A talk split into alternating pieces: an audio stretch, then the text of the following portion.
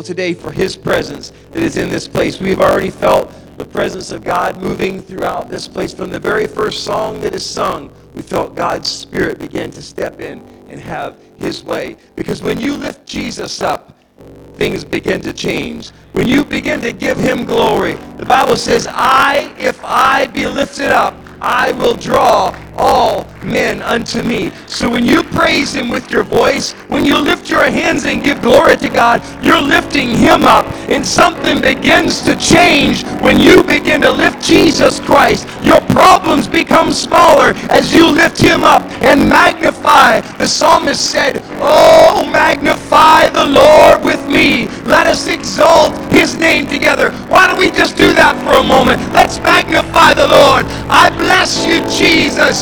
I praise you, Jesus. You are exalted. There is no rival besides you. There is no one that can compare. I bless the name of Jesus. I give unto you glory that is due to your name. Glory to the Lord. Let's give him a hand clap of praise for he is worthy. Hallelujah. Oh,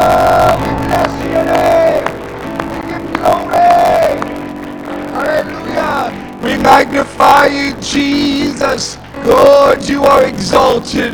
You're worthy of our praise today. Hallelujah. Amen. There is nothing like the presence of God. Hallelujah. Amen. If you have your Bible with you this morning, we're going to turn to the book of John, chapter number 4. Hallelujah. And I just want to say that I appreciate the freedom of worship that is here today. There's something about being free to worship. It's not like this everywhere you go. There are places when you would speak out the name of Jesus and you would give worship to God and that would not be welcome. But I'm thankful today to be in a place where there's others of like-minded faith that knows what it's like to call upon the name of the Lord and feel God's presence. So again, we're going to be reading from John chapter number 4, verses 1 through 7. And this is from the gospel according to John, and it's his testimony. And it was written so we would know who Jesus was to John. So John chapter 4, verses 1 through 7, and then we're going to drop on down to verse 27, and then finishing up with verse 39 through 42. John chapter 4, verse 1 says, When therefore the Lord knew how the Pharisees had heard that Jesus had made and baptized more disciples than John, though Jesus himself baptized not, but his disciples, he left Judea. Someone say Judea. All right. He left Judea and departed again to Galilee. So he's going from Judea up to Galilee. But he has to go through someplace in the middle. And verse number 4 says, And he must needs go through Samaria. He must needs go through Samaria. Then verse 5 says, Then cometh he to a city of Samaria, which is called Sychar, near to the parcel of ground that Jacob gave to his son Joseph. Now Jacob's well was there, and Jesus, therefore, being weary with his journey, sat thus on the well, and it was about the sixth hour. Someone say the sixth hour. And there cometh a woman of Samaria to draw water, and Jesus saith unto her, Give me to drink. Now, dropping down to verse number 27, John chapter 4, verse 27, and it says, And upon this came his disciples and marveled that he talked with the woman, yet no man said, What seekest thou? Or why talkest thou with her?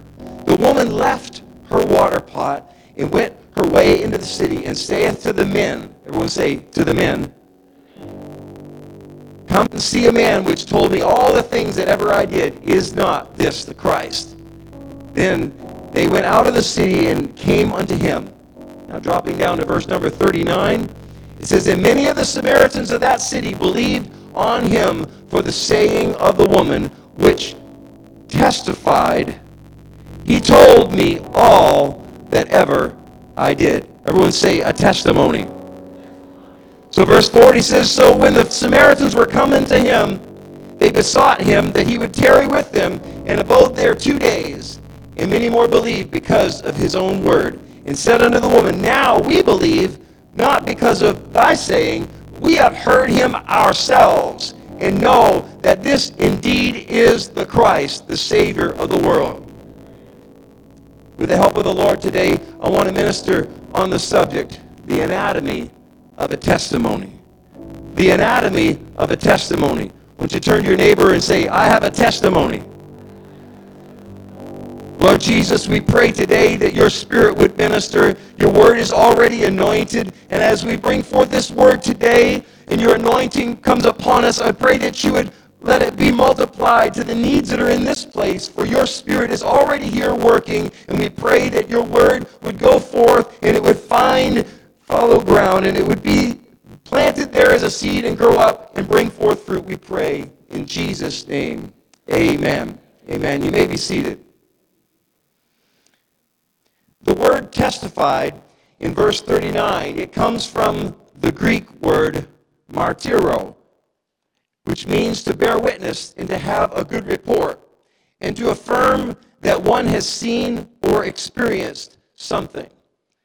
So there may come a time in your life when you're called upon to give a testimony. In, in the civilian world that is out there, the civil world has a thing called a place of court. And whenever you are called to give an account of what you have seen or heard, it is called giving a testimony. If you're called to be a witness in a case, then you have something to speak about what you have seen or what you may have heard. And today we're going to look at the key parts of this testimony example in the New Testament book of John.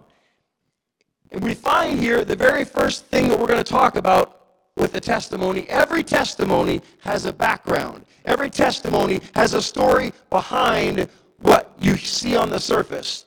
And so we're going to call that the truth. The truth of the situation here in John chapter 4, we find that the Jews wanted nothing to do with the Samaritans. And at the time of Jesus' ministry, the Samaritans and the Jews had be, become enemies for centuries. But the most intense rivalry began around 200 BC. And the source of the conflict was a dispute over the correct location for the center of worship. They were arguing over where they were supposed to worship. It still happens today. The Samaritans had built a shrine at Mount, Mount Gerizim, and they claimed that it was the proper place of worship. And the Jews claimed that Jerusalem temple was the center of worship. And in fact, the Samaritan shrine was destroyed by the Jewish troops in 128 BC. So the division between the Samaritans and the Jews, that continued and became stronger and stronger. And they were viewed by the Jews to be heretics. Because you see, what happened was the Assyrians had come in and brought captivity to the Israelites, and the Jews despised the descendants of the Assyrians. And that's exactly what the, the Samaritans were. They were half-breeds between the Samaritans, excuse me, between the Jews and the Assyrians. And because of this intense conflict in the past, the Jews avoided the Samaritans even to that day. But even though 160 years had passed from the time that the temple had been torn down and destroyed, the conflict was still bitter in the time of Jesus. Most Jews, they went around Samaria. Instead of, instead of going the straight line distance from Galilee up to Judea, they went around Samaria. They chose to go the long way around to avoid the people that they didn't want to interact with. Does that sound familiar? There's a lot of people in our world today that isolate themselves from people that they don't want to interact with. And the people of the day, they had no real axe to grind themselves. It was something that had happened in the past, in the distant past. And at the outset of our story, Jesus and his disciples, they're headed from Galilee to Judea. Excuse me, to Gal- from Judea to Galilee. And our passage says that he had to go through Samaria. And the ancient historian Josephus notes that the route through Samaria was the most efficient one. It was the straight line distance to get from point A to point B. But everybody else was going around Samaria. And many Jews would have steered clear of Samaria, even if it meant taking longer to get from one place to the next.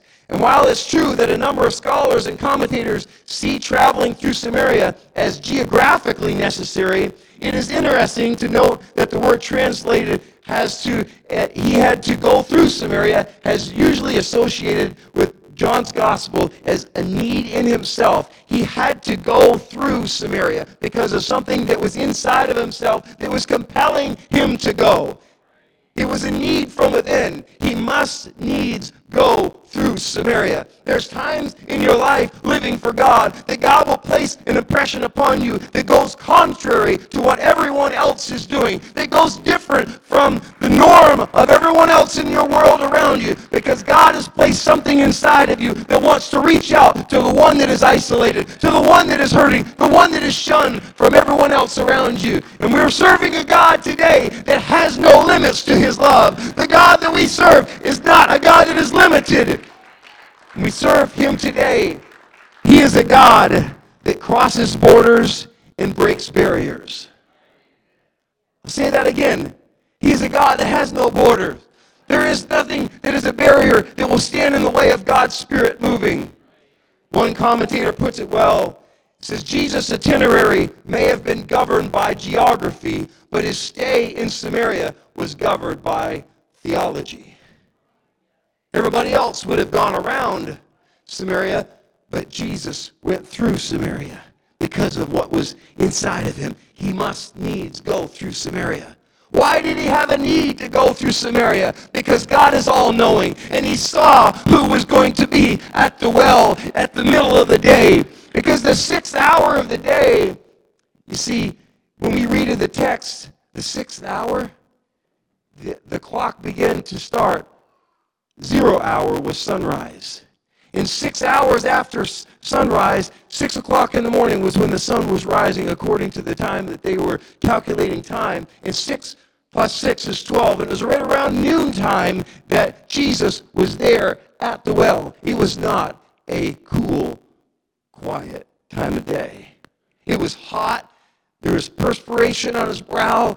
But yet Jesus chose to be in Samaria at that hot time of day because he knew ahead of time who is going to be there. I'm just here to tell you today that there are times in your life when the heat of trials are heated up upon you and you find that you're struggling just to get through today. But I'm here to tell you that Jesus has saw you in the time of your need. He knew in advance where you were going to be at and he went ahead and he's already there. He's there in the midst of your fiery trial and he's there to meet you in your time of need. We serve a God that knows exactly what you're facing, where you're going to be, and He's already gone ahead of you. He's there for you today. And so they were crossing into Samaria, but they were also crossing religious barriers. This is all part of the background of this testimony. Jesus was not afraid to cross borders of social propriety. He was not deterred by differences. He was not set apart. He was not discouraged by someone else who felt rejected by society. I'm here to tell you that somebody here may feel rejected by society, but I'm telling you that God reaches for everyone equally. God reaches to the outcast. He reaches to everyone. It doesn't matter. The Bible shows us in Romans chapter number 2, verse 11, for there is no respect of persons with God. There is no ethnicity excluded from the kingdom of God. God does not choose you based upon your background. God chose you because he loves all mankind. For God so loved the world that he gave himself. He gave his only begotten son that who should whosoever would believe in him would not perish but have everlasting life. He loved the world. He loved all mankind. There is not an ethnicity here today that excluded from the love of God. God's love is reaching out to you today. Color of skin does not matter to God. The problems between races in America would be solved if America loved like Jesus loved. If we love like Jesus loved without any respect of persons, we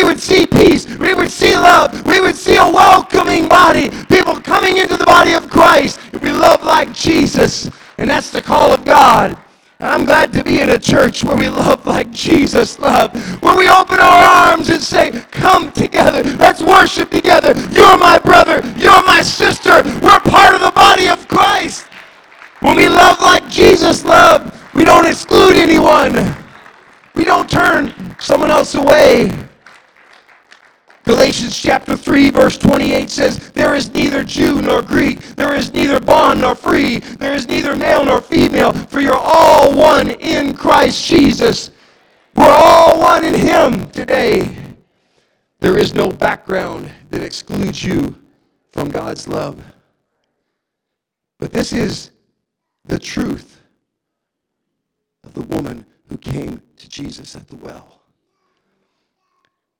So, following the background, the second part of the testimony builds on that background. It's the pressing reason why you need Jesus to intervene in your life. You see, the woman that came to Jesus, yes, she had a background, she had a truth in her life that she didn't want a lot of people to know. But she also she had a test that she was facing. So every testimony has a truth, and it also reveals a test that is in your life. Some of, you, some of you are here today facing tests in your life. I'm here to tell you that for every victory, there's a battle. For every mountaintop experience, there's a valley that you have to go through. For every testimony, there must first come a test. And from the, for the woman of Samaria, her test was rejection. Look at the timing. We can tell by the time of the day that the woman comes to the well. It's the sixth hour, which is the, the six, excuse me, it's the sixth hour, which is after sunrise, excuse me, after the sun rises, you count off six hours, and then you have noontime, which is at the sixth hour. So our noon today would be called by the Jews as the sixth hour. And so there she is at the well at the sixth hour. And she came there when she thought that she would not be meeting up with anybody. She thought she would be alone. She was too ashamed to come to the well at the busy time. She was used to being rejected. And so she didn't want to face it yet again. She didn't want to talk to other people, talk to other women, because in that day, the women were the ones that came to the well to bring back water. They were the ones that were carrying the water back to the family. In the traditional the view of the woman of Samaria, is not necessarily the correct view. What you may have heard before is the traditional view was that perhaps she was a woman of loose morals. She was a woman who had been unfaithful to five husbands. You may have heard that said. She wasn't even married to the man that she was living with. And the traditional view was it was because of her lack of commitment. People who look on the surface often get the wrong, per- wrong picture. I'll just say that to you today. Be careful to not judge someone based upon what others may say of them. Because there's always a story, there's always a truth behind the test that has been faced. When you look deeper, you see a much different story. The true view about this woman of Samaria was the Samaritans lived in a constant state of shame. The Jews viewed the Samaritans as unclean people, as outcasts. And we often see this story about a woman who had five husbands described as meaning that she was immoral or unfaithful. However, there's no apparent records of a woman in Jesus' day being able to initiate a divorce. It was the man that initiated divorce, and she was one who had been rejected time after time. You see, women in that day, they, they had limited rights. They had limited ability to exercise even, even things as simple as owning property. They couldn't own property. And her current living arrangement was probably not about casual relationships. And in the first century, women had very little in the way of their own rights. Women were viewed as the property of their husbands. And women didn't talk to men in public. In that day, men divorced women. It wasn't the woman who divorced the men. The women had no rights during that time period. It's an awful time period, but Jesus meets this woman at the well. The disciples are even floored in verse number 27. It says, And upon this came his disciples and marveled that he talked with the woman. The disciples were surprised that Jesus was talking with this woman at the well. You see, I'm here to tell you that rejection still happens today. Family may have rejected you. Your brother betrayed your trust, perhaps. Maybe your sister has spoken hurtful words to you. Maybe you're sitting here today and you're facing feelings of rejection like this woman faced. That was her test. Every one of us have a test. Maybe your test is rejection. Friends will often, often disappoint us as well. You confide in a close friend and your secrets are exposed. You feel betrayed. Relationships also bring rejection to some people, have brought ruin to your life, perhaps. Love and commitment is replaced by lust and convenience.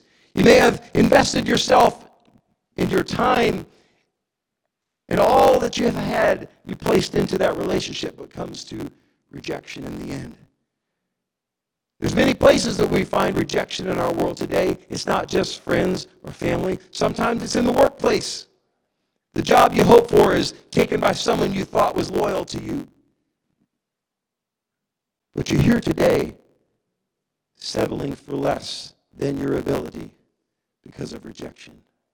I'm here to tell you that God is here to meet you in the midst of rejection. In the midst of your test, your test may not be rejection, but this woman at the well of Samaria, her test was rejection. That's what she had to overcome. And many times today, we look at just the surface and we don't see what's going on down below, everything that's being faced by this woman at Samaria. She had been rejected no less than five times, and the one that she was currently with didn't have the courage enough to make a commitment to marry her. She was facing rejection and living in a life where she wasn't even able to raise her head in the light of day when anybody would be around to see her. So she comes to the well at a time when no one else would be there. So she thought. I'm here to tell you that there's some times in your life when you face desperation, when you try to go to the place where no one else will be. But I'm here to tell you, when you think you're going to the place of solitude, you will find somebody who has already gone ahead of you. When you're at that lonely place, when everybody else has rejected you and turned you aside and disappointed you, I'm telling you about a God that will never disappoint you. He will meet you there at the point of your greatest need, and he will be the one that is able to answer your greatest problem. Because you see, rejection is not God's answer. She came looking for water but finds Jesus instead. There's all kinds of reasons why you may come to church today.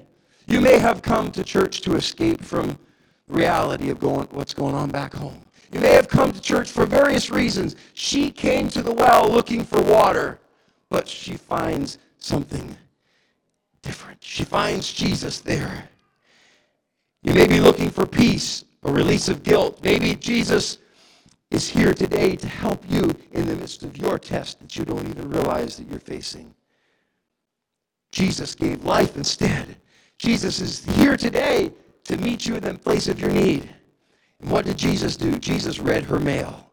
Jesus knew exactly what she was facing. Jesus reverses the rejection. He does not push her away. Jesus still today comes for the castaways over and over. He reaches for the unexpected. You look in the Bible, we find examples where Jesus reached out to one who is a hot-headed fisherman called Peter. Jesus reached out to the one on the cross, the thief on the cross. He said, This day you'll be with me in paradise. He reached out to the prostitute, the adulterer, the, the tax collector, the everyday person. Jesus reached out to the castaway. He reaches out today as well. He's still reaching. Now, we all struggle with things in our lives. We all struggle with temptations. We struggle with natural desire towards sin. That's the innate nature within us. Some of us here today have gone through struggles that we're not proud of. Some of us here have faced relationship challenges, faced divorce. Maybe you're single, maybe you're married, maybe you're estranged. I don't know your exact situation today, but I do know of a God that is here today to meet you in the middle of your test. God is here to meet you in the middle of the struggle of your life. What is your test today? What is your mountain? Is your mountain or your test? Maybe it's addiction. Maybe it's addiction to alcohol or cigarettes. Maybe prescription drugs are a trouble for you. Sexual sins, perhaps pornography. Maybe there's some struggle with gambling. I'm talking about things that are faced in our society today, tests that people struggle with. But we serve a God that is a relevant God. God is able to step into your situation and relate to you. He is not a God that is so far removed from you that he won't step into where you're at. Jesus didn't speak to her with a voice from heaven, so to speak. He came down to her where she was at. He sat on the well beside her. He knew that she had needs, and she came. He went to the place where she was going to get that need fulfilled. He sat on the well. And so there's needs that you face in your life. We all have a need for companionship. We have a need for friendship. There is a friend that sticketh closer than a brother. And I'm here to tell you that he's here to meet you at your point of need. He's here to help you. He's here to strengthen you today. In the middle of your test, you can find the Savior to give you a testimony. And so what does Jesus do? He meets her there in the midst of her struggle. And he meets her there and he talks to her. And he says in verse number 14, But whosoever drinketh of the water that I shall give him shall never thirst, but the water that I shall give him shall be in him a well of water springing up into everlasting life. And so the woman says unto her, Sir, give me this water that I thirst not, neither come here to draw. But Jesus saith to her, Go, call thy husband, and come hither. The woman answered and said, I have no husband. But Jesus said unto her, Thou hast well said, I have no husband, for thou hast had five husbands, and he whom thou, is, he whom thou now hast is not thy husband, in that thou saidest truly. The woman said unto her, Sir, I perceive that thou art a prophet. And so we see here that she recognizes exactly who Jesus is after he reaches out to her in her place of her truth and her background. He reaches beyond her test, beyond her rejection, and he shows her the love of Christ. I'm here to tell you today that God is showing you the love that he has for all mankind. He's here today showing you that same love. And so what does she do in, in, in, return? Verse number 28 says, The woman left her water pot and went her way into the city and saith to the men, notice that, she, the woman, talks to the men. She transcends the barriers of the day. She does what she's not supposed to do. She goes against custom because she met with Jesus and she tells all the men of the city. She even even though it was something she wasn't supposed to do, she told all the men of the Samaria, "Come see a man which told me all things ever that I did. Is not this the Christ?" You see, in this day that we're living in, Jesus Christ is still reaching down to people. He's still touching people's lives. So are you willing to go against the societal norms? And when you're willing to do that, answers will come. Young people, God is calling you to stand up for Him at your school. God's calling you to maybe reach out and start a P7 group at your school. He's calling upon you to stand up and go against what everybody else is doing. He's calling you to stand up for Him.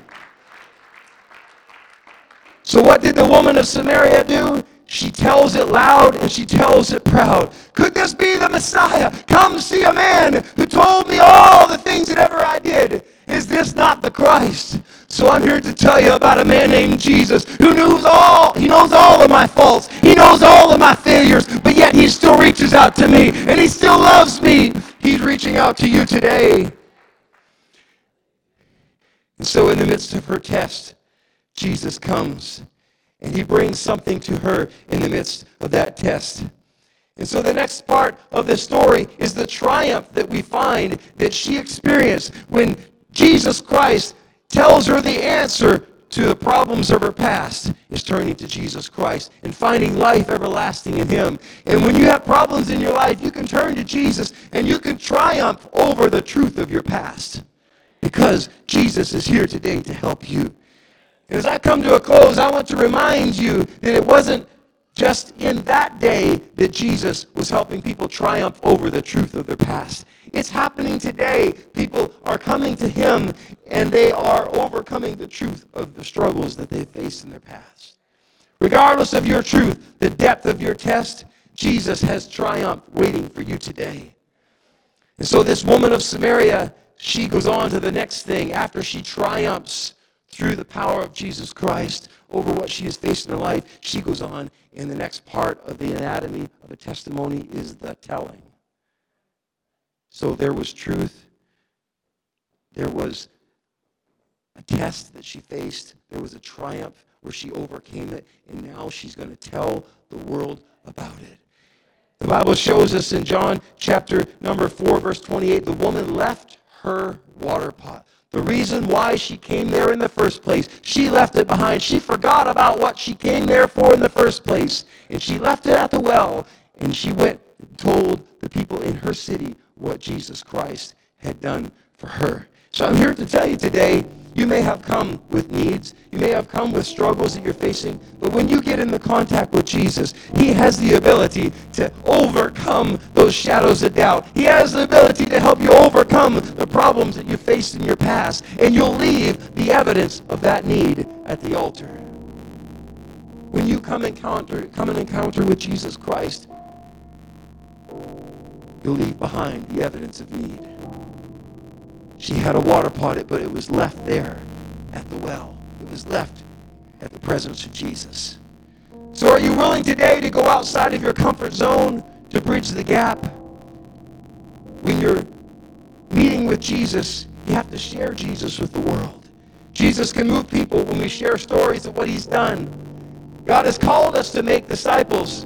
And if we're if we aren't willing to tell others, we're not fulfilling the Great Commission. Jesus said in Matthew 28, verse 19, Go ye therefore and teach all nations. We're to go, teach, baptize. And so what's the result? The result of this testimony is the whole city was turning out to see what Jesus Christ was doing. The turnout is the result of you testifying. You will have a turnout. You will have a result when you talk about what Jesus Christ has done for you. Verse 39 says, And many of the Samaritans of that city believed on him for the saying of the woman which testified, He told me all that ever I did. They believed at first because of her testimony, and that belief turned into walking with Jesus. And he asked them, excuse me, they asked him to stay for two days. They said, Why don't you stay with us for two days? And sure enough, Jesus stayed with them. And what started as her testimony being the reason why they believed, they believed later because they had seen, they had heard, they had witnessed themselves. So someone may tell you about Jesus and you believe what they said and you come to church perhaps because what a friend told you. But when you get here, you'll find Jesus for yourself. I'm talking about a God who is invested in me. He loves me. It wasn't just a God that loved my Father who told me about Jesus Christ. It wasn't just about somebody else telling me about Jesus, but I have experienced him for myself. I've experienced the love of Christ. I've experienced the forgiveness of Jesus Christ. I've experienced what it feels like to know that my sins are forgiven. And so as I close today, I'd like for us all to stand. In May of 2001, a man by the name of Eric Weihenmayer accomplished something that only about 150 people each year accomplish, and that was reaching the top of Mount Everest. And the thing that made Eric's achievement unusual is the fact that he was the first blind person to succeed in scaling the tallest mountain in the world.